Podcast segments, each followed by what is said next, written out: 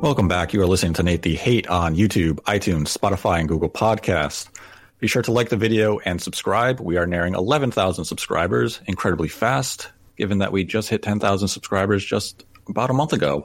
But today we're going to have some fun. Sony has their first state of play of the year coming up, and they've given us a lot of information about it. It's going to be a 30 minute show, have 10 games, which will include updates from the June PlayStation 5 reveal event, plus a few new announcements. And we're also going to talk about the recent news of Jim Ryan delaying a high profile PlayStation 5 game and how this could impact the remainder of Sony's 2021 calendar year in terms of software releases. But before we get into all that, I'd, lo- I'd like to welcome in my co host, Modern Vintage Gamer. Hey, what's up, Nate? Great to be here. Thanks for having me on. Always a pleasure having you with us. And we're going to jump right into it. Let us talk about the upcoming State of Play, which will air later today. And we're going to talk about our predictions for the show. And we've done this once before.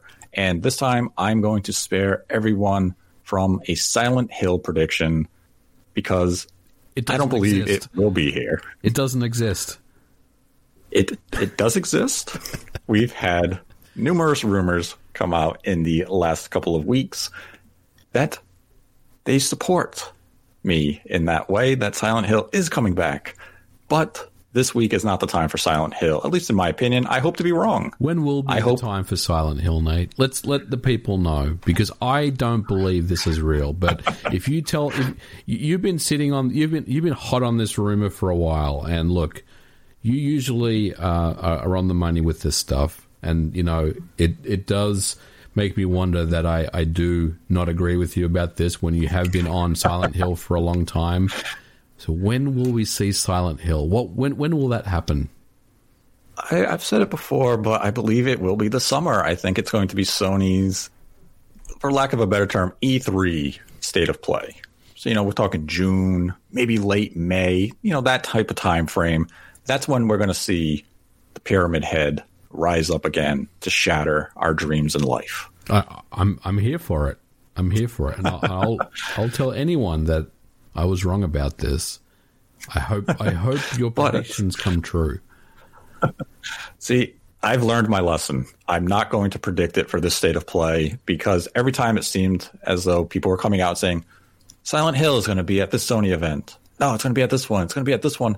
It never happened. So it's easier to just not predict it. If it happens, we will all be surprised and thrilled. So that's that's called learning. You learn at your mistake and you move on. Well, we and should, you learn not to make the predictions again. We should definitely get into it. I, and I don't have Silent Hill in my predictions list, by the way, if you were wondering. but I do have what I think are, I mean, picks that will be most likely shown uh, later today and a couple of outside chances and even a few curveballs as well. Ooh. So let's you know let's start with what we feel as their locks for the state of play for our predictions. And you know, you start off. Give us your first lock. Well, I think the first lock has to be Ratchet and Clank. So we obviously were recently given a release date by by Sony um, for was it June? I believe it's coming out, and yep. it's it's a game that we've seen, but we've seen in a very limited, curated capacity up till now. I do think there'll be a longer form um, trailer slash gameplay thing on the show where we'll actually get to see more of the game. And really, I think it's time that we did, right? I mean, um, we we all believe that this game is going to be one of the the better games that come out this year. It's definitely something that I'm very excited about when I first saw it, and I think it it won't disappoint. I think it's just going to get us really hyped for the June release, and I think yeah, Ratchet is an absolute certainty. Yeah, I completely agree with that. I have Ratchet and Clank on my list as well. And I think we're going to get a story trailer because the announcement for the release date trailer still really left us wondering what the narrative of this game is going to be. And I think now you want to give a little more of a deep dive into that, flesh out a little more of the story elements. We've seen that new Lombax character from last year, but give us an idea of the narrative, a little more of the gameplay, and basically have us ready to drop down a pre order at the end of that showcase. Yeah. I think that's going to be their target if Ratchet and Clank is in the state of play, and given that it is, you know, four months out, almost three to four months out from release, now is the time you want to build that hype and anticipation for that major release. And that brings me to my second expectation, and it's Returnal. It's coming out in just under two months. It's been delayed once, and we still really don't have a solid idea of exactly what the game is from a narrative standpoint, but we have a good idea about it in terms of gameplay.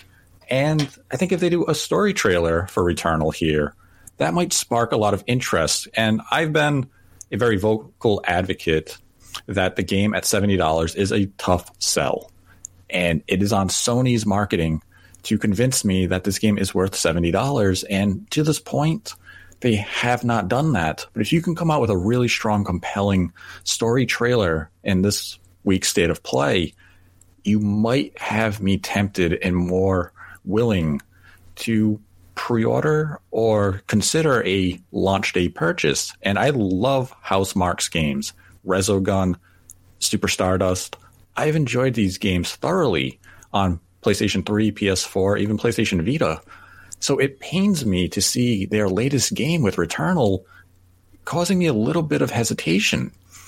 And this is kind of that game where I'm sure a lot of people say if it was coming to PlayStation Plus, I would absolutely buy it. And I would agree with that 100%. But Sony's not going to pivot on two major first half releases for the PlayStation 5 and make Returnal a PlayStation Plus game. It happened with Destruction All Stars. That ultimately was the smart move.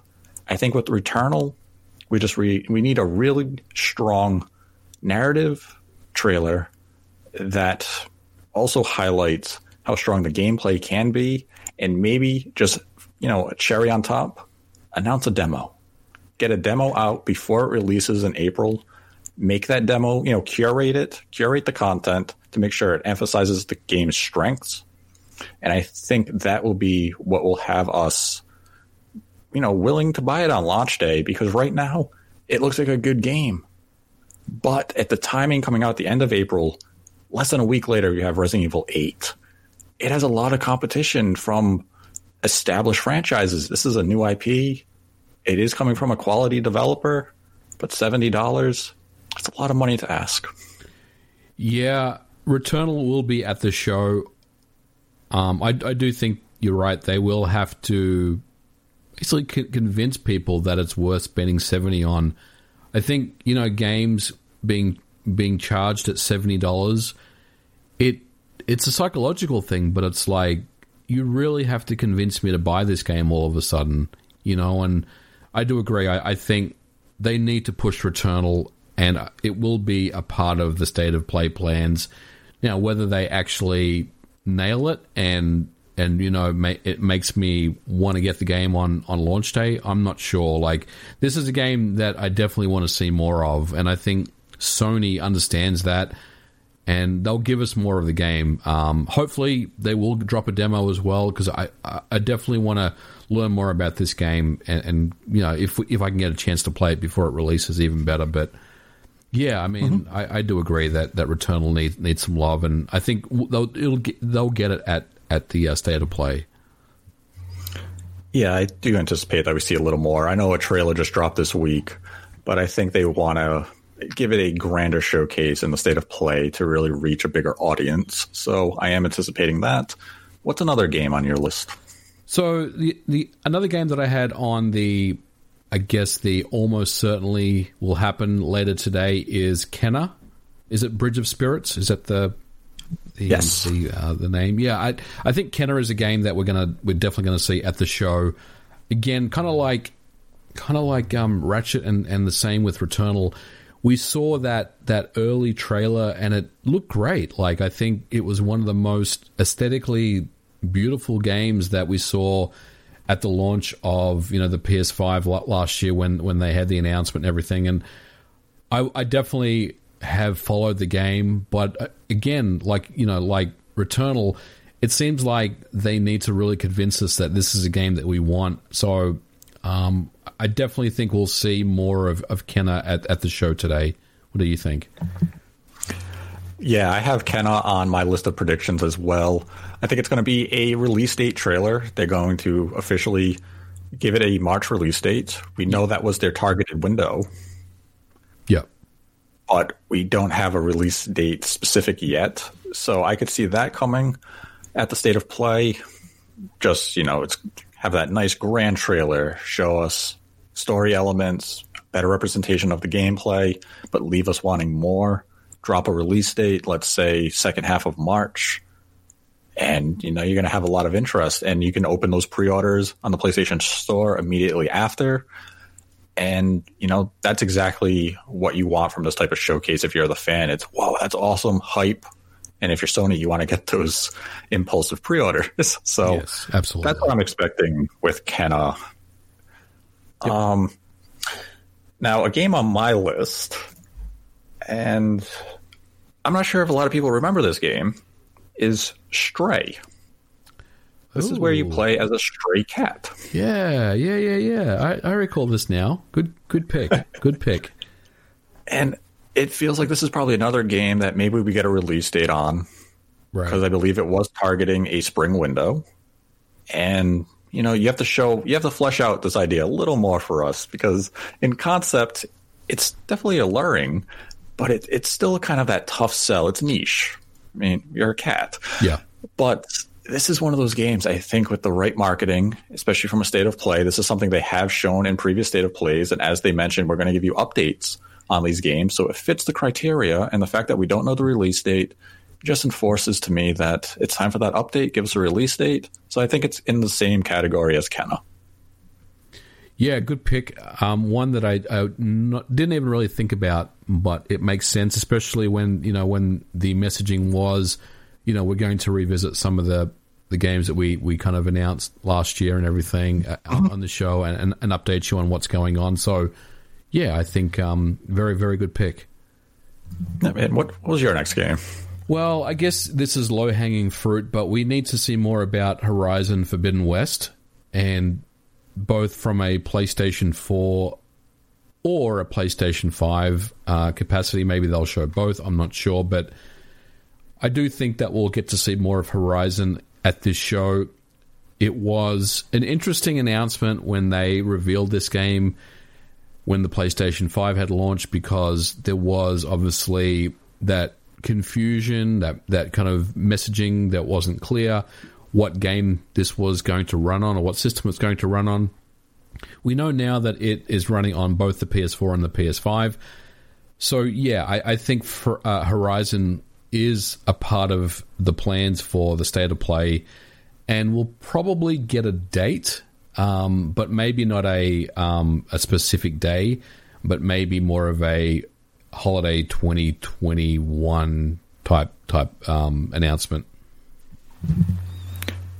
Yeah, that's a good pick. I mean, Horizon Forbidden West, we really we haven't heard from that initial, you know, announcement. It's been quite silent, but we could almost assign that to a lot of Sony's first party games. We, which we'll talk about in the second half of the show, but I could see an update for Horizon definitely happening at this show just to kind of give fans something to look forward to in terms of Sony studio output and what Guerrilla is developing. Uh, one of the games I have on my list is Deathloop. Mm, yes, yes, and it's coming out in May. So you know we're just three to you know two three months from release. We really haven't seen much about this game in the last few months. There's still a lot of questions as to, you know, what the game really is. We had a nice little demonstration in terms of gameplay several months ago. And to be honest, when they first showed it, the gameplay wasn't, it didn't sell me. Yeah. It was kind of a very wait and see type of moment now it's that time. You're you are building up to launch.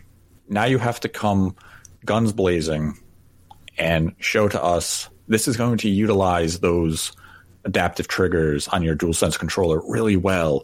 The gameplay is exciting, fast paced, and we're going to have a lot of diversity in how you're approaching this first person shooter. Because that initial showing, I was just like, this looks, you know, pretty standard. There's nothing here that looks innovative. There's really nothing here that looks next gen. Now it's time to prove me wrong and sell me on the game. And that's why I anticipate that we see Deathloop Look, later today. I'll be honest with you, Nate. I'm I'm not really big on Deathloop. Like from what I've seen, it's it, the the gameplay loop, no pun intended, looks interesting, but it's probably not a game that I would want to pick up and, and and buy myself. So you know these Sony presentations, they usually start out strong and they finish strong, and somewhere in the middle they kind of lose you a little bit. I think I think Deathloop will be in that middle segment somewhere where you know Ooh. I'm grabbing a drink or something. You know. Wow, that's harsh. Hey, I'm just being honest. That's true, and honesty, though harsh, it's always a good. It's always a good characteristic. What's what is another game on your list that you are anticipating? Well, I will say that I'm my surefire, absolute things that will happen. That list is now depleted. Now we're moving into the um, half chance, outside chance list. And the first one I have, and this may be a little, little out there, is Grand Theft Auto Five. Okay. So we had obviously when Sony had their big announcement showing us PS5 games last year, the first thing they opened up with was GTA 5 running on uh, on the new hardware. So I think I think they're going to you know, I think it's time now for that game to get a, a date. And, you know, Take Two is going to make all that money all over again. But that's what they do. And I, I think we'll, we'll see a trailer of GTA 5 with better graphics, you know, 60 frames per second, maybe some ray tracing in there. Maybe I, am not sure if there'll be ray tracing, but some some enhanced visuals and you know a focus on the online because that's that's where they make all their money um, in this uh-huh. day. So yes, I think it's time we see um, more of GTA Five at this show, and you know probably a date as well. I mean, it does fit Sony's official briefing information of we're going to give you updates on games from our June PlayStation 5 event from last year. And as you mentioned, GTA 5 opened that show. And yeah, we've we really don't know much about this release other than Rockstar's intent to bring Grand Theft Auto 5 to the PlayStation 5. And hey, now is as good a time as ever as giving an update. GTA Online is still a cash cow for them. And GTA 6 doesn't seem to be anywhere in sight. So give us a quick update. And, you know, as you mentioned, if they're implementing ray tracing or improved frame rates or seamless you know, city loading, something similar that we've seen in the Spider-Man and Miles Morales games on PlayStation 5. I mean, honestly, made... they could just make it 4K 60 without any other enhancements, and I think that would be, you know, that would make a lot of people pretty happy, you know.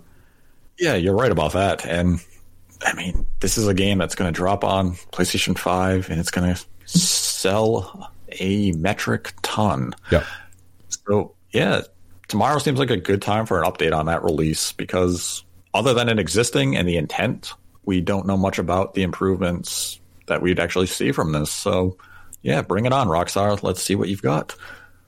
Now, one of the games I have on my list is well, it's another indie game, and it's Little Devil Inside.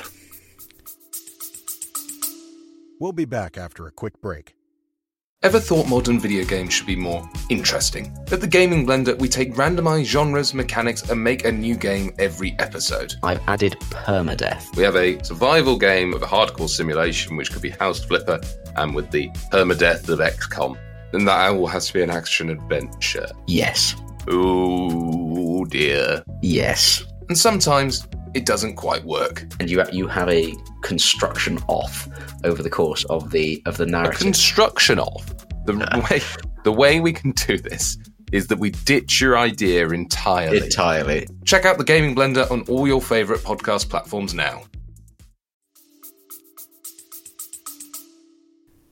Yes, uh, that's another one of those games that was on that list um, from Mm-hmm. last year that that we haven't really heard much about, and I think it's a good pick. Wh- Why do you think it's um it's going to have a presence at the show? it's already been in the state of play, and it's another with just one of those games that it seems like Sony's really behind Yeah, in terms of marketing and wanting to make a big deal out of. And what we saw with Sony, especially during the PlayStation 4 generation, but really strongly highlighted in the second half, is that they kind of pushed away from marketing indies and making them feel as though they were a pivotal pillar of success for the PlayStation 4 brand. And that's changed with the PlayStation 5. We see them looking to some of these unique indies and saying, we're going to position you in a very strong manner and make you an essential pillar to our platform. And that's why you saw Bugsnax on PlayStation Plus at the PlayStation 5 launch. They want their platform to be, you know, welcoming to indies and give players that diverse, you know, game offerings. And that's why I could see Little Devil Inside making a return at the state of play. It fits what Sony has classified as giving us new updates. And I believe it is a game that was supposed to release in the first half. I know that it was it had some controversy around it due to character depictions, and the developers did promise that they were going to address it and fix it. Now's a good time to show that they have listened and they fixed the caricatures in the game and they listened to the fan feedback. So if you want to build up some hype and you want to show that you are taking fan feedback seriously, show us a new trailer, show us that gameplay, and get people excited about your release once again. yeah, it's a good pick. Uh, And another one that I didn't necessarily have on my list, but one that does make a lot of sense.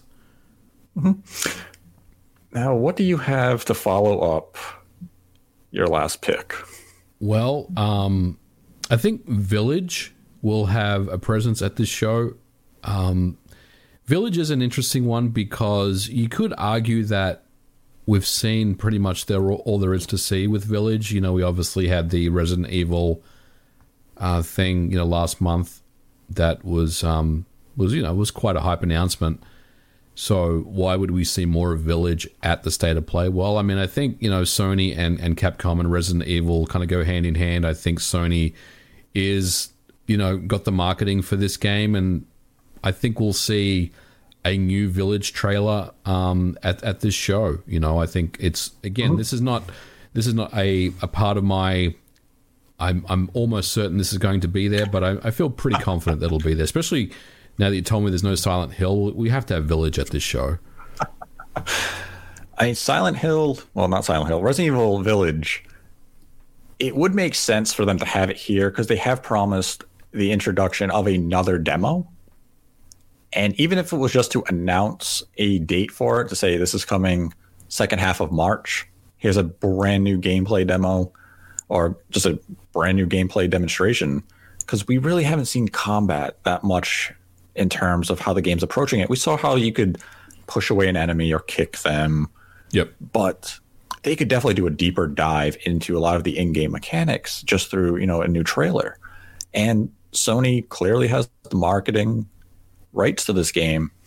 So hey keep that momentum going for this this release. I'm sure capcom is positioning resident evil village as a pivotal release of their upcoming fiscal year so you want as much marketing as you can and the state of play is a really good time to see resident evil 8 or resident evil village appear again. I want to see more of the game. It definitely has my interest. I enjoyed that demo or experience i believe they called it. Yep. but if you can date that second demo for late march early april give it to me now and give me something to look forward to because i i am hungry for resident evil village information. I'm very excited for this this uh, this game, and you're right. I mean, I th- if you think about Resident Evil Seven, they dropped a lot of demos. Not a lot, but they had multiple demos, right? That they they kind of dropped for that game. Um, there was the kitchen thing, and then they did another one after that, and yes um, so I think this will follow the same the same type of approach.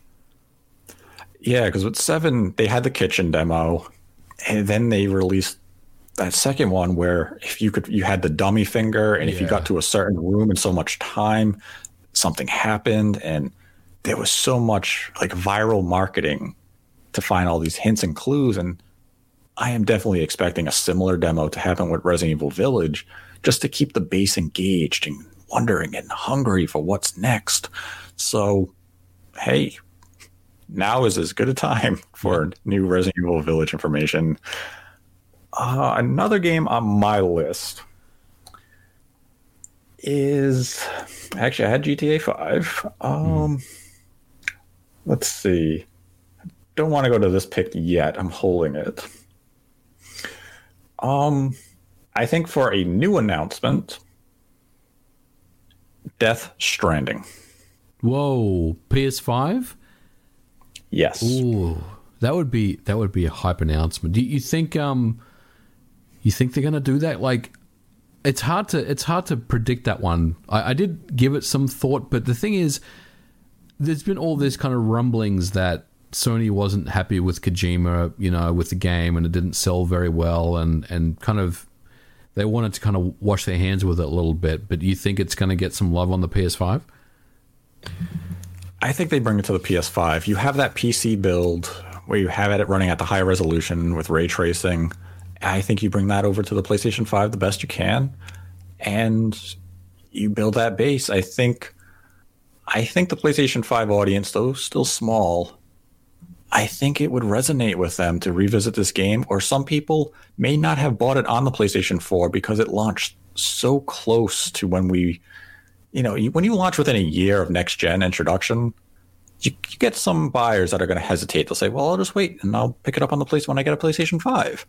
I think Death Stranding may have been a victim of that to a certain degree, not not a major degree. Like, I don't think it offset millions of potential customers, but enough that would it would make a release on PlayStation 5 a worthwhile endeavor for Sony and Kojima Productions. But that's that's a pie in the sky type of prediction. It's something I would love to see. I would love to revisit Death Stranding on PlayStation 5 with some, you know, ray tracing and higher resolution and just better overall performance. I'm probably, you know, one of dozens who wants to do that. Oh, I'd love But I'd I- love for that game on the PS5. Yeah. Yeah. I really enjoyed what Death Stranding had to offer, and I would gladly revisit on PlayStation 5. So that's that's one of my high hope predictions. Well, let me counter your high hope prediction with one of my high hope predictions, and this is probably about as crazy as Death Stranding, but something that that I've been thinking about recently, and that is Elden Ring. Ooh. I think Elden Ring. Well, I don't think Elden Ring has a good chance of being at the show, but I, I would like to believe that we may see Elden Ring at the show today. And let me tell you why. I think it's time when yeah, the time is now to see more of this game. And I'm not suggesting that we're going to get a a long, you know, five minute trailer plus a date on the end of it, but we may see more of this game and you know to hear what's going on with this game because it's one it's almost it's almost mythology you know this game now that it's almost to the realms of you know Duke Nukem Forever or something about this game. Like there's there's all this talk about it but no one really knows anything about what this game is other than you know FromSoft is doing it and and just some initial stuff and George R R Martin's involved so I do think maybe, just maybe, and maybe I'm, you know, there's a bit of fanboy in me as well saying this stuff, but maybe it's time for for some Elden Ring from FromSoft. I would love to see Elden Ring appear later today. My only hesitation is I believe Microsoft has the marketing rights to Elden Ring. So it might be a little weird for Sony to have at their state of play ahead of Microsoft's own type of event or controlled reveal. That is So interesting. I mean, doesn't isn't Sony and FromSoft kind of been aligned together for many years? You know, Yeah, Uh, I even mean, Sony. I, I know Sony owns a, a small stake in FromSoft as well. From a, I'm not saying that has any impact on who owns the marketing for Elden Ring, but I just does does that come into play at all? You think that Sony does have some involvement with what FromSoft is doing? Uh, probably not in any meaningful way. But I mean, you're right that Sony and FromSoft do have a very friendly relationship. I mean, we can all just look to Bloodborne Yep. and say that's pretty clear evidence there. But Microsoft must have swooped in with a nice bag of money when they were first hearing about Elden Ring and said, we have to position this as a major get for our platform. And that's my that's my one knock of Elden Ring not being there tomorrow. I'd love to see it. We are definitely overdue for an update. And whenever we do get that update, it'll probably be in the form of a very expansive trailer with a release date and Yeah. highlighting all the in-game mechanics of how it differs from, you know, the previous Souls game or even Sekiro. Or maybe it's some sort of hybrid of those two franchises into one cohesive experience. And like Elden Ring has a lot of hype around it already, and we really know nothing about it. Yep. So when it does appear, it's definitely going to be an exciting moment. I just don't expect to see it there tomorrow. Well, but hey, I, even if it's a PNG like Metroid Prime, I'll, I'll take it. yeah, You I think even just a little logo, people would be like, yes. like it's back. It's a ring with the word Elden next to it. Hell yeah. All right. So, what's your uh, what's your pick that you've been holding holding back on? Because I think I know what it might be. Yes, I believe you would. I there was a rumor that started that Final Fantasy VII remake is joining PlayStation Plus in March, and as soon as I saw that, light bulb went off in the head and said, if that's joining PlayStation Plus, that means one thing. It means Final Fantasy VII remake is getting a native PlayStation 5 version, and they're going to announce it at the State of Play later today why otherwise announce Final Fantasy VII Remake for PlayStation Plus? You would do it because you want Final Fantasy VII Remake in the hands of your PlayStation 4 and PlayStation 5 owners, and you will eventually announce an upgrade path from that vanilla version to the native PS5 version for, let's just say, 30 bucks. Mm-hmm. Could be less, could be more. Who knows? It's Square Enix. We never know what they're doing. And that's exactly you know that's exactly the reason we saw jim ryan come out very recently and they said playstation plus same day releases have done incredibly well for us. We're going to continue to look into them. So now if i can put final fantasy 7 into the hands of over 50% of playstation 5 owners when it comes time for that upgrade path let's say later this summer you're probably going to get a vast majority of those people to upgrade and playstation 5s are going to continue to sell up to that point. So that is going to expand and you know that one year playstation 4 exclusivity clause is just about at its end so it's a good time to announce your intents to bring final fantasy VII remake to playstation 5 and you know if there's new content any of the new enhancements be it ray tracing shortened load times all those minor types of quality of life things, it could be a pretty exciting announcement. And I think we see seven appear tomorrow. I don't think we see Final Fantasy VII Remake Part Two. I, that'll be at a later date. That could be next year or even the year after that. Yeah, I, I agree with that. I don't think we're going to hear from that game for a while. But yeah, I think we finally hear of the native Final Fantasy VII remake version for PlayStation 5. But I don't think it's the only Final Fantasy 7 or Final Fantasy game we hear of. Yes, Final Fantasy 16. Yes, I think we're due for an update. So I'm going to slightly disagree with you. I don't think Final Fantasy VII on PS5 um, will be a thing at today's show, and there's no reason for me to to kind of you know disagree with you other than it just doesn't feel right to me. You know, like we're getting to that point now, Nate, where if all of these predictions come true, this would be the best day to play, bar none. You know, by a long shot, right? And we know that it's it's Sony. They um, they'll have a couple of surprises, but I mean, if all this goes, then this will be a pretty hype show, and uh, we Yeah. we know better than to uh, you know keep our expectations in line.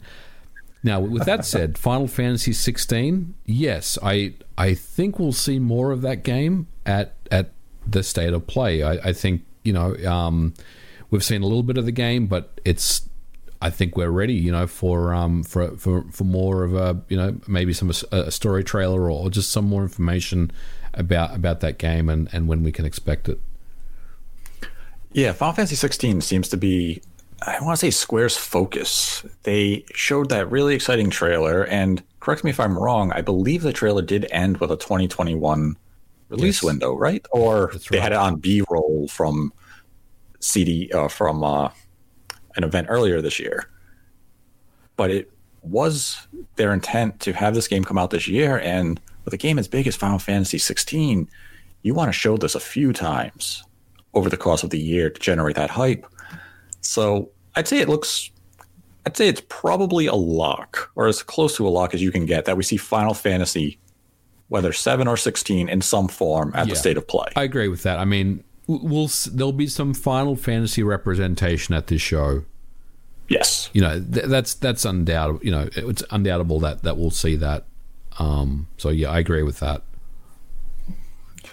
Now I don't have any other games on my list. I I couldn't. I mean, if I could come up with brand new announcements, I mean, I'd, I'd count Death Stranding and Final Fantasy VII remake for PlayStation Five as new announcements. Yeah, But I mean, I could see how they maybe could be viewed as updates, but I don't have any other predictions on my list.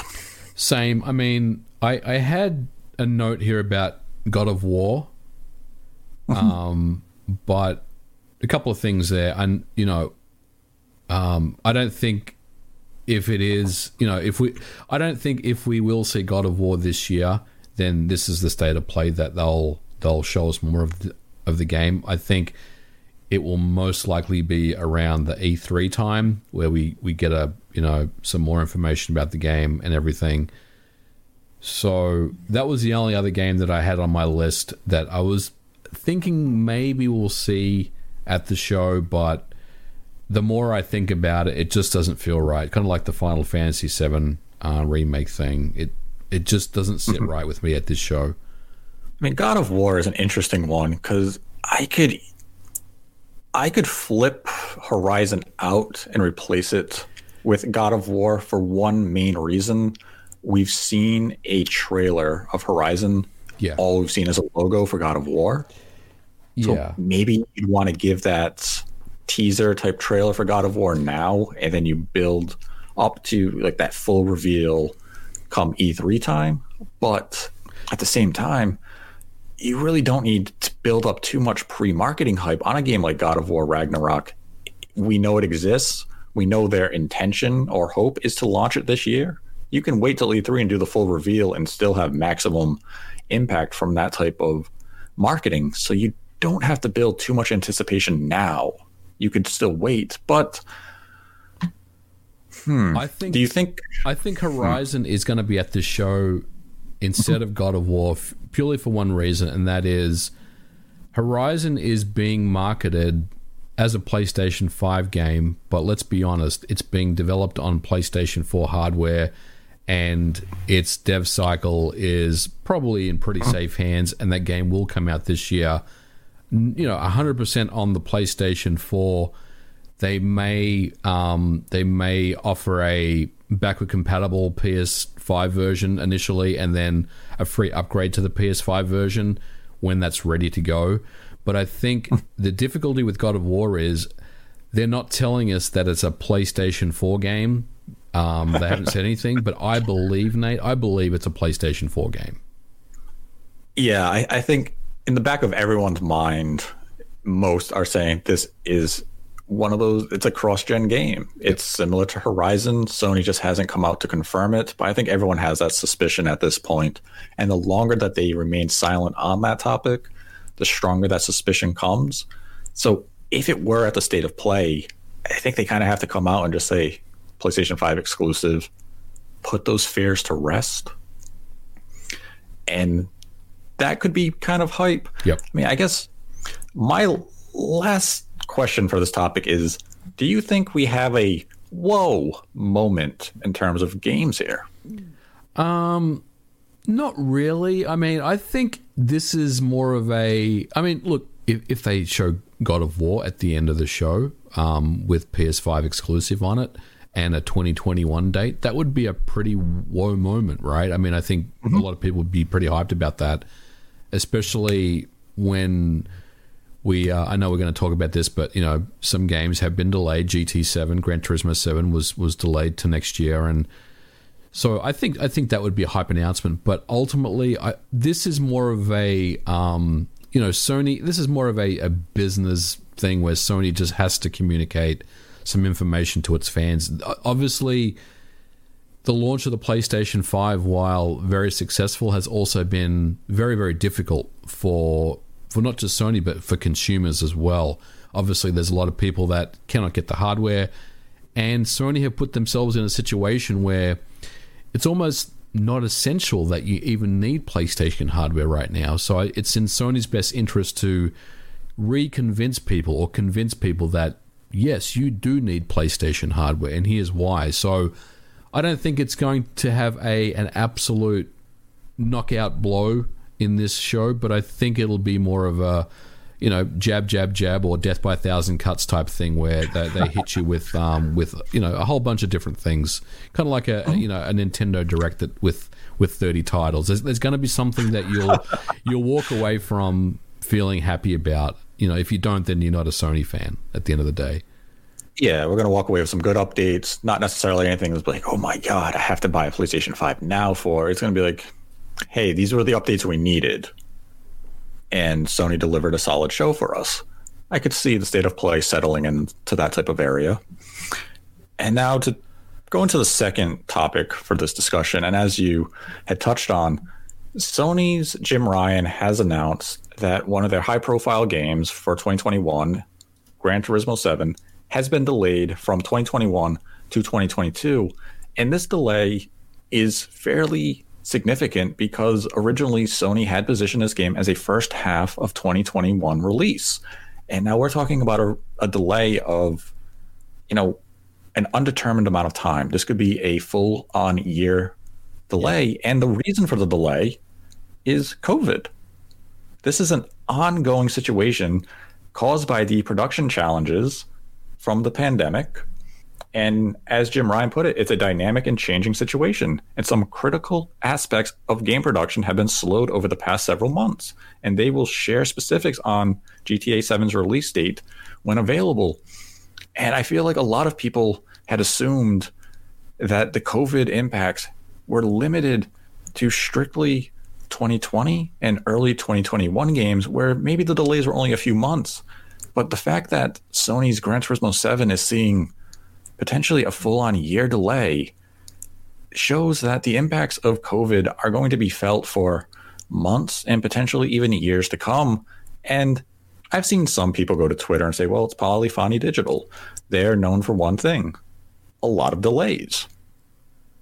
It's not wrong. Polyphony Digital is known for delaying their software a few times, and they take a lot of time to craft their project to perfection. But this is a big delay, and it definitely has me concerned about some of Sony's other potential 2021 releases because Ratchet and Clank was originally positioned as launch window. Now, I don't know what your definition of launch window is, but I feel as though I'm fairly generous. I give a studio or I give a company, if you launch hardware in November and you say launch window, I give you to the end of March. Yeah. Ratchet and Clank is coming out in June, which says to me, delay. Yeah, absolutely. We hit a snag, and you know, resulted in a two to three month delay. That's not huge. It's not you know, cataclysmic. Returnal also faces a delay. So now, when we look at titles like God of War Ragnarok, a title we have not seen in any form as of recording, a game like Horizon Forbidden West, an in engine trailer, we have not seen gameplay. Final Fantasy 16, another studio, Square Enix, renowned for delaying games. We saw, you know, a nice trailer, it showed some combat, showed a little bit of gameplay. As a fan, looking back to June of last year, it looked like Sony's 2021 was stacked. Mm-hmm. It was mm-hmm. going to be game after game, month after month. And we are now approaching March. And the only major release from Sony first parties has been Destruction All Stars. And the next one doesn't come until the end of April with Returnal. And then the next one would be Ratchet and Clank in June. We do have MLB The Show mixed in there in March. But I don't think the first half of 2021 is shaping up the way PlayStation 5 and Sony fans had originally envisioned dating back to last summer. Yeah, you're uh, you're absolutely right about about COVID. I mean, it's it's not something that just ended when 2021 started. The knock-on effects of of you know COVID will continue as much as you know like people just you know people say that you know these companies use COVID as an excuse, right? You know, to, to delay games and stuff, or to just to you know to push dates. They don't. I mean, it it has a real impact on on everything, and I can only assume the situation with Gran Turismo Seven is simply because most of their employees are working from home. You know, then that's that makes it very difficult to get work done sometimes. I mean, we just heard about a, a delay of um, the uh, the new patch from CD Projekt Red, and it was due to COVID, and obviously it was due to other other issues as well about you know their their recent um, cybersecurity issues. But COVID is something that will just not you know will, will not end anytime soon, and it will continue to delay and uh, impact dates. And I think and this may be a real bold statement, but I think that any any game that is PS5 exclusive, Nate, exclusive PS5, will get delayed. And we already saw that with Ratchet get get pushed. Ooh. We have seen that with Gran Turismo 7. Now, back to God of War for a second. If God of War is a PlayStation 4 game and they started developing that on PS4 hardware, which I almost am certain they did, and that's why they put 2021 as the date of that game coming out because everyone was surprised when we we saw the date for 2021 no one believed that right? Everyone's like oh that's going to get delayed. But what if it was developed on PlayStation 4 hardware and it's only recently now getting you know um, ported up to to PS5 would you then believe maybe it has a chance? Yes, it might have a chance, right? Because that's a that's a different different model, and the same applies for Horizon. Horizon has a, a release date of 2021, but it's also a PlayStation 4 game. We have to be, you know, we have to be very clear on that. It also will run on the PlayStation 5, and there'll be a PS5 build, but that game was also developed initially on PlayStation 4 hardware. So those those games that uh, you know run on both both PS4 and PS5, I think most of the time they'll be they'll be okay because you know work can can can continue to be done, but the PS5 exclusive games, I think all of them are, are at risk of, of getting pushed. I mean, we, we, saw the delay of Returnal. That was another another recent thing. Um, Gran Turismo I, I do wonder if if you know more games will get impacted by this. Um, hopefully, I'm you know I'm I'm wrong about it, but my gut tells me that I'm right about this. Yeah, I mean, you bring up a good point. When we look at even the PlayStation 5's launch, we have Demon's Souls, you know, fantastic game, and you know was in development for quite some time. But if you look at if you really look at the bones of that game, it was built on PS4 hardware. Right. It was built you, and on you can, PS4 you dev kit, and then and then it was moved to the PlayStation 5, and they took advantage of the SSD and the haptics and mm-hmm. um, the better resolution and all that stuff. It was not yes. built from the ground up on a PlayStation 5 dev kit. and there's even some rumor, or I've seen the speculation, that in, I believe it was 2019, that Insomniac had begun their development of a new Ratchet and Clank game. So even Ratchet and Clank for the PlayStation 5 may have started on PlayStation 4 and then was shifted over to PlayStation 5 once Sony had more advanced, you know, development kits. And when you look at the other launch games, Spider-Man, yep. Remaster, Miles Morales, these were cross-gen games. And as you mentioned, we do have those PlayStation 5 exclusives facing these delays. And the work from home situation I'm not sure if people truly grasp how severe and significant work from home can be in terms of development. Now, some studios have been able to adapt well and their impacts are minimal. But when a studio comes out and says, oh, working from home, the impacts are minimal, that is really, you know, there's no general consensus as to what that means. Minimal, maybe three to four months for a certain studio. Maybe for another studio, it's six months. There's no way we can look at it and just generalize what it means studio to studio or company to company. And it does seem that Sony has been impacted by this. And as you brought up with God of War, if it started on PlayStation 4 and if it is a cross gen game, they may have been at a pretty advanced state when they announced it last June. Right. And, you know, now it's that polish, bring it over to PlayStation 5. We're going to continue to fine tune it. And yes, you have been hampered by COVID delays. You have had to work from home, and that may have delayed things. You know, let's go on the let's go on the shorter side of things. Let's say 3 months. Well, if you were targeting November, we're now looking at early 2022. And I mean, maybe the game was further along than any of us know, and it can still hit that milestone mark of launching later this year. And Horizon Forbidden West may be in a very similar situation. We don't know because we haven't been given updates on the software. Jim Ryan seemed very optimistic that they are going to have Horizon out this year.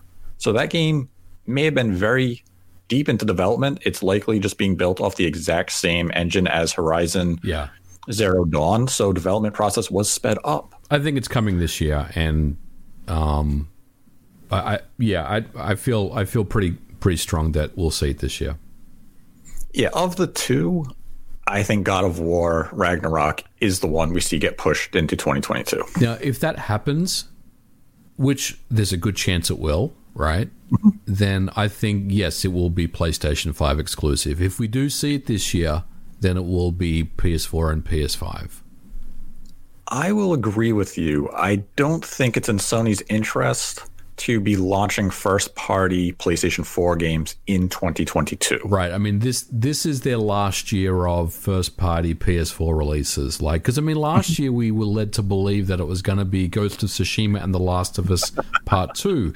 We all were sold, uh, you know, a bag of, you know, bag of lies about that and then here we are. So I do think this is the last year of of, you know, first party PS4 exclusives.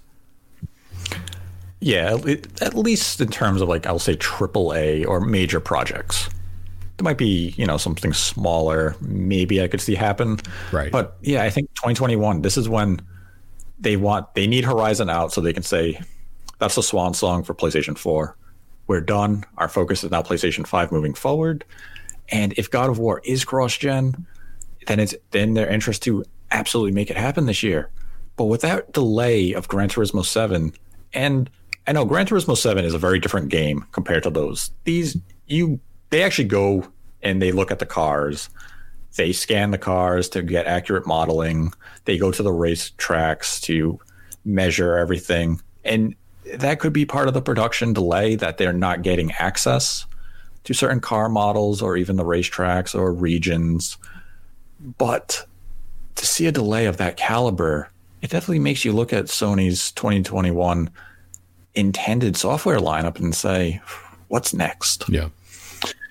And it does. It seems like either, it seems like God of War is probably ripe for a delay. We just haven't seen anything of it. And hopefully Sony can prove us wrong, be it at the state of play with a trailer where they slap on 2021 with some confidence. But it's getting to that point where, yeah, Sony has a lot of games coming to PlayStation 5 over the next few months. I think Ratchet and Clank is really the start of this generation. In my view, this is a game that looks like it uses the SSD well. The visuals look amazing. And it feels like come June, that's where Sony is going to want to really build up some of that momentum. And you need a big release for this holiday. And that should be, you know, God of War. Gran Turismo 7 would have been fantastic to have this year. Does the lineup feel weakened without it? Absolutely. Yeah, and if if if um, Microsoft comes with with Forza, you know, and then there's definitely a void there that's been you know left open, you know, for Forza to come in, right? Yeah, it's. I mean, especially if they launch it exclusively on Series X and Series S, Yep. they can come out first and say, "We have the next gen racer. We're showing you what the SSD can bring to racing." And I mean, if you're Microsoft, you want to take advantage of this new opening. because as we discussed last year and everyone discussed last year, it seemed like Microsoft was in a severely weakened state because Sony was going to come in throughout 2021 and just have a onslaught of major releases. And we've been faced with a few delays here and there. And all of a sudden it's you know Microsoft is still in a weakened state. But they're not going to be delivered that coup de grace from Sony that we were expecting. Yeah. They might actually be able to survive this opening year and make it all the way to Halo Infinite, where Microsoft is hoping to basically rise like the Phoenix. They launched, they burnt out. But if they can make it to Halo Infinite without being destroyed by Sony, they want to rise like the Phoenix, be reborn, launch with Halo Infinite, and then all of a sudden have all those, you know, franchises that they showed us last year from, you know, all the the brand those all those development studios that they've acquired. You have Avowed. You're going to acquire Bethesda in the coming weeks. You have Perfect Dark, Fable, Forza Horizon, Forza Motorsport. Microsoft is looking to 2022 where they gain their momentum. I mean, Sony's going to be right there with them though. Yeah. It's just Sony's momentum is now slightly more delayed than we had anticipated. And the, I mean, as we mentioned, these are the impacts of COVID nineteen. It's and it's going to con- continue moving forward. This isn't going away anytime soon, and it's a very unique start to a new generation of hardware because we may not really see what people would consider a start until maybe the second half of even 2022. Yeah. Um, another thing I want to mention is some people may be a little confused as to why you know, if if they bring out cross-platform PS4 and PS5 versions, that I feel more confident that we'll see them this mm-hmm. year, simply because just like retail hardware, dev kits have been very difficult to get as well. It's it falls in the same issue, and that is there is a massive uh, semiconductor shortage out there right now, and there's literally a shortage of pretty much everything out there, and that ultimately means that work cannot get completed and and if you don't have a dev kit then you can't get work done. Now i'm not suggesting that first party studios don't have dev kits but there may be some situations where all their essential employees don't have access to a dev kit which means that they either they're either sharing a kit you know with someone else or that work you know it just cannot be done which means it impacts release dates and and timelines and things However, on the flip side, if you have access to a PlayStation 4 Pro dev kit that had been around for about five years now, that means that work can can get completed on time. Other than you know the the issue of, of working from home, so there's a lot less risk involved with you know a cross generation game which you can then move to the PlayStation 5 when you get the appropriate hardware in the office to do so. So I just wanted to kind of bring that up as as a potential issue for why I think that you know anything that is a PS5 exclusive may may get pushed and look mm-hmm. it kind of makes sense you know with with with the games that we've seen so far um, you know, new hardware is new hardware, and there's also that learning curve to learn, you know, new development hardware. Now, once again, I mean, people may say to me, "Well, it's just PS5, right? It should be the same as the PS4," but it's not. I mean, it's a completely different animal in in so many different ways, and that learning curve cannot be under underestimated either. That you know, developers have have to take time to adjust and learn a, an entirely new set of hardware and then tiling you, um, you know, SDK, and that that means that it's that potentially could impact, um, you know, release dates and things as well. So you know, there is other other things to consider as well on top of this that are technical. And then, of course, you add COVID into the mix, and it just it doesn't surprise me that you know that Sony has has pushed um, the date for Gran Turismo Seven, and and like you said, I mean, I think it's probably you know a couple more that we'll start to see this year as well.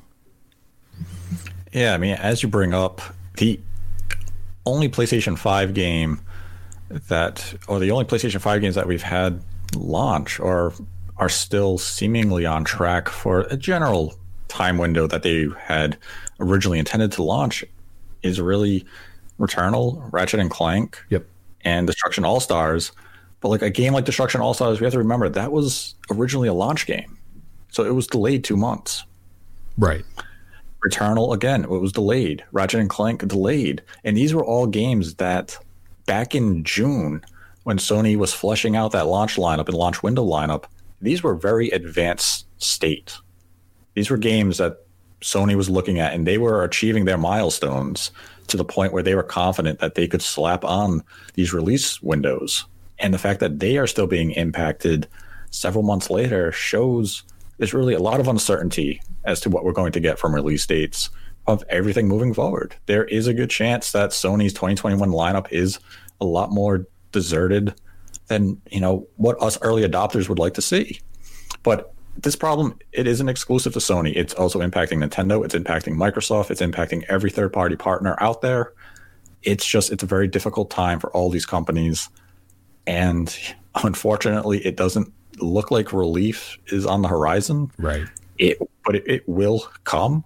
We as the gamers, we have to be patient with how this output is going to, you know, turn out in the months to come. It's we're just not at that point yet. This time next year, it's probably going to be a very different situation, or we can hope. But I mean, it's just a lot of uncertainty, and I know it's it's asking a lot for people to have invested five hundred dollars into brand new hardware to be patient for that next AAA super exciting release to come. Because you know that's just not the nature of a consumer. You buy a product you want to consume the next thing. You just you, we really do have to put patience on a pedestal right now and observe it and say the games will come when they come. This isn't a situation any of these publishers or developers want to be in. None of them foresaw this. They're working tireless every day to get their game out when they had originally hoped. And, you know, they're working hard to make it happen. It's just too many obstacles are in front of them right now. Yep, very well said. And yeah, I mean, hopefully with uh, today's state of play, Sony will definitely ease ease some of the the fears that we have, and maybe a couple of you know quick fire um, updates as well, and maybe even a shadow drop. Hopefully, we'll get to see something cool. Yeah, I mean, I think it's going to be a solid, fun state of play. They're going to give us updates on games that we are excited for. We're going to get some new trailers.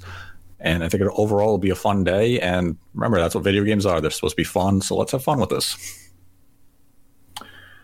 And now we can move into some of the Streamlab questions for the week. We have quite a few, ranging a multitude of topics. And our first Streamlab question this week comes from Symphonic Balance who donated $5 and writes Seeing that Skyward Sword now exists for the Switch, especially with regular controls, it diminishes my hope of a Zelda Anniversary Collection, although it is still possible to release a collection for holiday 2021 and then do Breath of the Wild 2 for spring 2022. Yes, that will very likely be how it is handled, as we know Skyward Sword is coming out in July, and Jeffrey Grubb has written an article that Nintendo will fully detail their Zelda 35th anniversary around this summer because they want to make the celebration. You know, they typically start Zelda anniversaries at E3, so this will probably be mirrored. And we'll probably see Twilight Princess and Wind Waker come to Switch.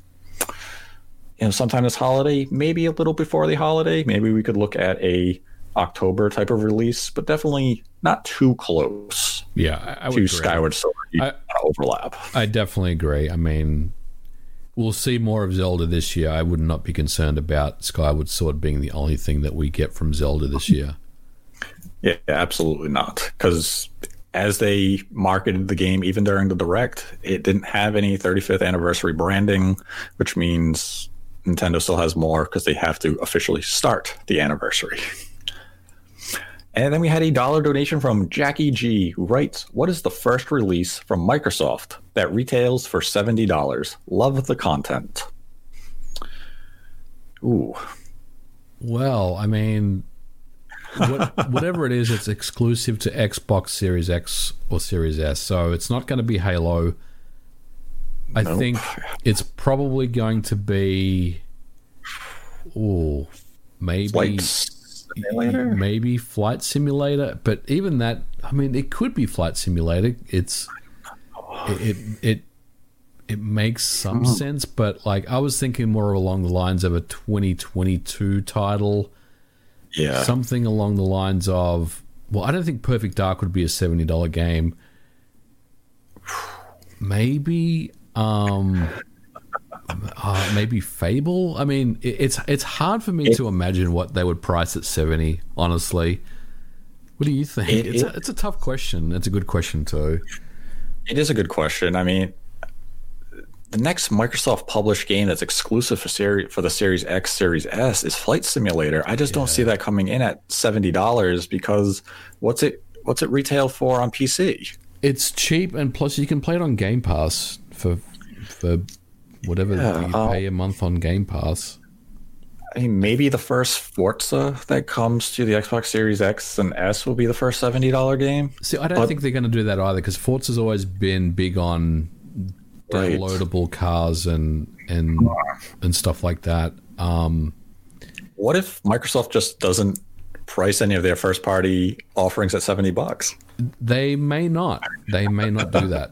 Um, but it'll be interesting to see how that goes. I mean, look, we have to remember the Bethesda angle as well, right? So let's say Starfield is an exclusive to the Xbox Series X or Series S when that deal is done. That Phil comes out and announces that Starfield is an exclusive game, which you know that may happen. That could be the first seventy dollar game. Um, you know, we could think of it in those terms as well, I guess. That's true. Yeah, it's it's a that's a really good tough question. Yep. Let's say Starfield. I'll go with Starfield. Sounds good to me. then had a $10 donation from Brian T, who writes, Thanks for all the work you do on the podcast and on the forums. Do you think we will see a new console, Game Boy N64, with or without a price increase, or return to the old virtual console format? There looks there looks like there's some there's some room from April to June or so. Uh, I do think we will see a new console introduced this year for Nintendo Switch Online. Yep. The virtual console format is it's a topic that comes up quite often, and I understand why it does. The issue with a return to form for virtual console is that a lot of the virtual console games, especially on the Wii U, simply did not sell, and that's why they abandoned it. And what you saw as an effect of that is companies like Sega, Konami, Bandai Namco, they started to release their own compilations in the forms of retro collections Yeah. for, you know, 20 $30 where you got four or five games from that Super NES, NES era. And they're making more money, they're selling more copies by following their own format than to go to a virtual console style catalog and selling the games individually. Now, some studios find success. The Neo Geo line on the eShop, they sell a lot of copies of their games. Metal Slug, Joe and Mac, they find success, but collections seem to be more so the direction that third party partners want to move in instead of supporting a virtual console because Nintendo has to license those games to add them to that type of service. And there's really not that much incentive to go to a studio like Konami and say, hey, do you want to sell the original Metal Gear game on our virtual console service? When Konami could say, we're going to take the original Metal Gear and you know the NES games, and we're just going to release a compilation with those on it for twenty bucks. Yep. That's a lot better business for them to explore than to make a licensing deal with Nintendo. Yep. You absolutely nailed it. Um, virtual console, which I, I love the virtual console, unfortunately isn't a business model that makes sense in 2021 anymore. You know, and, and you, you're absolutely right. These companies would rather make their own collections. Um, and that's really where we are. That that's the world we live in. But I do think, yes, we will see an addition to the Nintendo Switch Online service. Probably Game Boy, maybe some Game Boy Advance, but probably Game Boy and Game Boy Color would be my my picks for what's next on that service. Yeah, I would agree with the Game Boy line, but I would include that from Game Boy, Game Boy Color, and Game Boy Advance all as a singular entity. We then had a $10 donation from Mirage, writes Nintendo seems to focus on the same big IPs every year or two, while doing occasional ports or remakes of low tier series like Metroid, Star Fox, Donkey Kong, etc. Would Nintendo ever give these IP dedicated studios, external or not, to allow them consistency? Um, I mean, Metroid does have a dedicated studio. It's retro. The problem is, is retro just takes a long time to make games, especially now. Uh, Star Fox is one of those franchises that it needs to be reinvented. Yeah. Nintendo does not know the direction to take Star Fox in. Yeah, I agree. Ever since uh, Dylan Cuthbert left and does his own studio now, that that that whole thing needs to re- be redone. Yeah, Donkey Kong is just an unfortunately underloved franchise by Nintendo and even the fans. I mean, they Donkey Kong is tough. I'd love to see them do, you know, harken back to the arcade days of Donkey Kong. Like Donkey Kong 94 on the Game Boy is an amazing game. The problem with that is then Miyamoto needs needs some involvement, at least from an executive produ- producer role. You know, so how invested would he be in in at that level these days, where I where, where I feel like he's you know he's mostly checked out of Nintendo. He's he's only focusing on the real big stuff these days, theme parks and whatnot. You know. Yeah, I mean, Nintendo, unfortunately, they just have those safe IPs like Kirby, Yoshi, where they get a new release fairly consistent because they know they're going to get those two, three million sells no matter what. Metroid, they are trying to make into a more consistent franchise. And one day, maybe it will get there. They'll have a nice trade off between 2D and 3D, you know, every few years. But I mean, Nintendo's focus is always going to be Zelda, Mario, Luigi's Mansion now, mm-hmm. Splatoon. Those are always going to be their big focus. Animal Crossing because they sell. They sell dozens of millions of copies. Then had a $5 donation from The Dark Void, who writes Hello, hello. I have a question for Nate. Since it's 2021, do you still think Xbox Game Pass is coming to the Switch? LOL. Also, do you guys think it would be smart for Microsoft to get the next Call of Duty on Game Pass day one? Keep up the great work. Well, it is 2021, and Xbox Game Pass and Switch. I believe it is still a thing Phil Spencer wants to happen. It's simply Nintendo is preventing it. Nintendo really doesn't understand why they would want the service on their platform. And it's probably an ongoing discussion between the two companies. It's just a lot of back and forth. Can But Phil Spencer's been Can they talk about hmm? GoldenEye while while we're at while they're at it? Yes, they can. like, we'll give you Game Pass if you let us have GoldenEye. No. like, you guys can have GoldenEye too. We want it for ourselves with Game Pass. like, what do we get in return? You're on our platform. yeah, but can we get something else? No. but yeah, I mean, Phil Spencer's been very vocal that he would love to have Game Pass on Switch, but unfortunately, it's just a case Nintendo has to allow that type of app on their platform. Um, as for the second question of would it be smart for Microsoft to get Call of Duty on Game Pass day one? Yes, it would be very smart, but Sony is just very aggressive and they keep going out of their way to get that Call of Duty marketing deal. Yep, agree. Then had a $5 donation from Skittles. Writes, since the Switch launched in 2017, there's been a Wii U port every January or February. Why do I get the feeling Nintendo Land is somehow going to get ported over in 2022 over Xenoblade Chronicle X or Star Fox Zero just to spite me? Well, first of all, the disrespect to Nintendo Land. We won't have any of that on the show. But um, I would, uh, I would like to see Star Fox Zero. Yes. I like that game. Yeah, Everyone like tells too. me it's bad. And, I like Star Fox Zero. And I do think they can they can improve the game in a meaningful way because a lot of people didn't like like the motion controls on the Wii and everything, and they weren't happy with the direction the game took. But I, I really enjoyed the game, and I think it could be made into a really really good game on the Switch.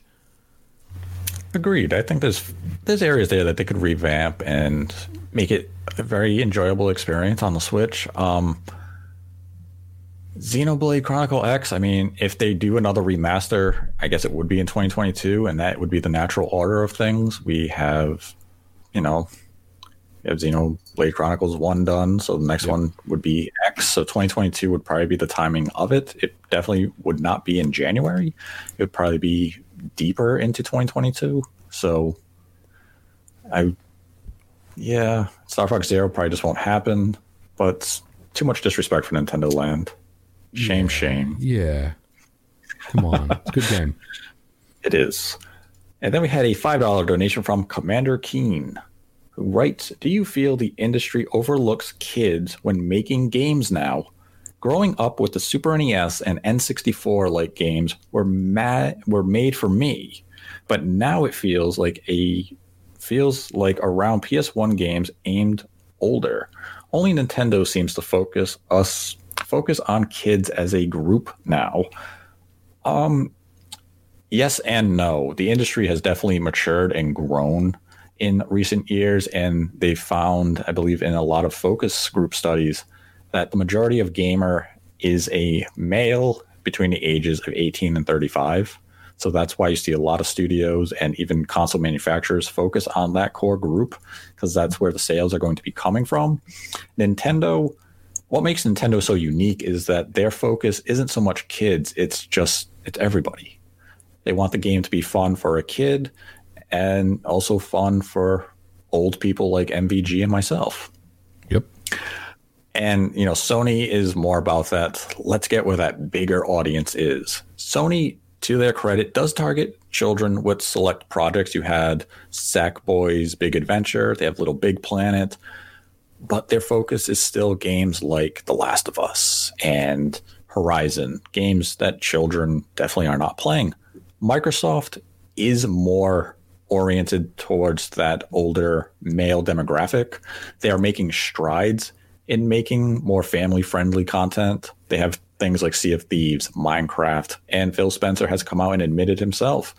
Their one area of weakness is really making content for everybody and people said you have the Banjo Kazooie IP, you can do something with that to lure in games for everyone. So Microsoft is making strides in that area. It's simply a case of what's the age and demographic of gamers, and that's why they're targeting such an older spectrum of individuals. You then had a $3 donation from T Bone 85 Right, hi guys. With Project Triangle Strategy announced, and a remaster of Legacy of Mana, and an old Saga game, I've been wondering what it means to HD these old pixel RPGs. Is it possible to make old games like Chrono Trigger or Final Fantasy VI into HD or other classics? Yes, you can make those into HD it's just a matter of how you want to go about translating them to HD. Yeah, I agree. I mean, you can definitely HDize any game. The difficulty is if you take a game like Chrono Trigger, which is an absolute masterpiece of a game, let's be honest, it is one of the best games ever made. It's very easy to lose that art direction that the original game was built on when you start talking about up upresing or updating updating the graphics um, maybe changing the sound or you know remastering the sound or even re- remaking the sound. And i think that's the difficulty when you start talking about you know modernizing these games that you have to be very careful that you know even if you just apply a hd we'll just say an hd um, shader that kind of upscales everything and HDizes the graphics, that may still put some people off because it's changed the graphics graphical style from what they remembered. So it's very difficult, you know, when you talk about a beloved game like Chrono Trigger, I think. Yeah, Chrono Trigger is one of those games you have to treat with utmost respect and if you change even the slightest thing, the purists are going to come out and say, "Oh no, you ruined it." And even Final Fantasy, you know, Final Fantasy six to a certain extent, like I, my hope has been and will always be to see Final Fantasy six in the Octopath Yep. HD type of engine because it suits those sprites well. And Square even experimented with Final Fantasy VI with that engine, and I would love to see the game that way.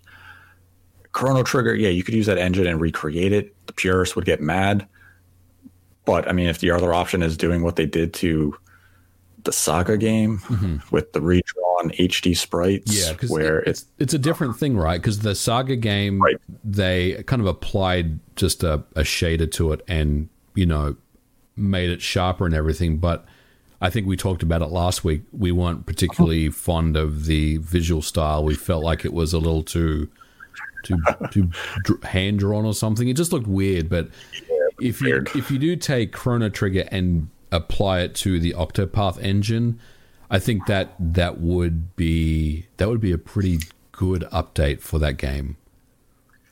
Yeah, I mean, they could also just go that simple route as you were mentioning, where you just had like you know that HD type of filter on it, where you leave the sprites Yep. as they are and they're just cleaner. Yep. You could always go that path, but yeah, there's definitely ways you can do it. It really comes down to the company's vision as to how you want to approach it and what your end goal is. And that's the final Streamlabs question for this episode.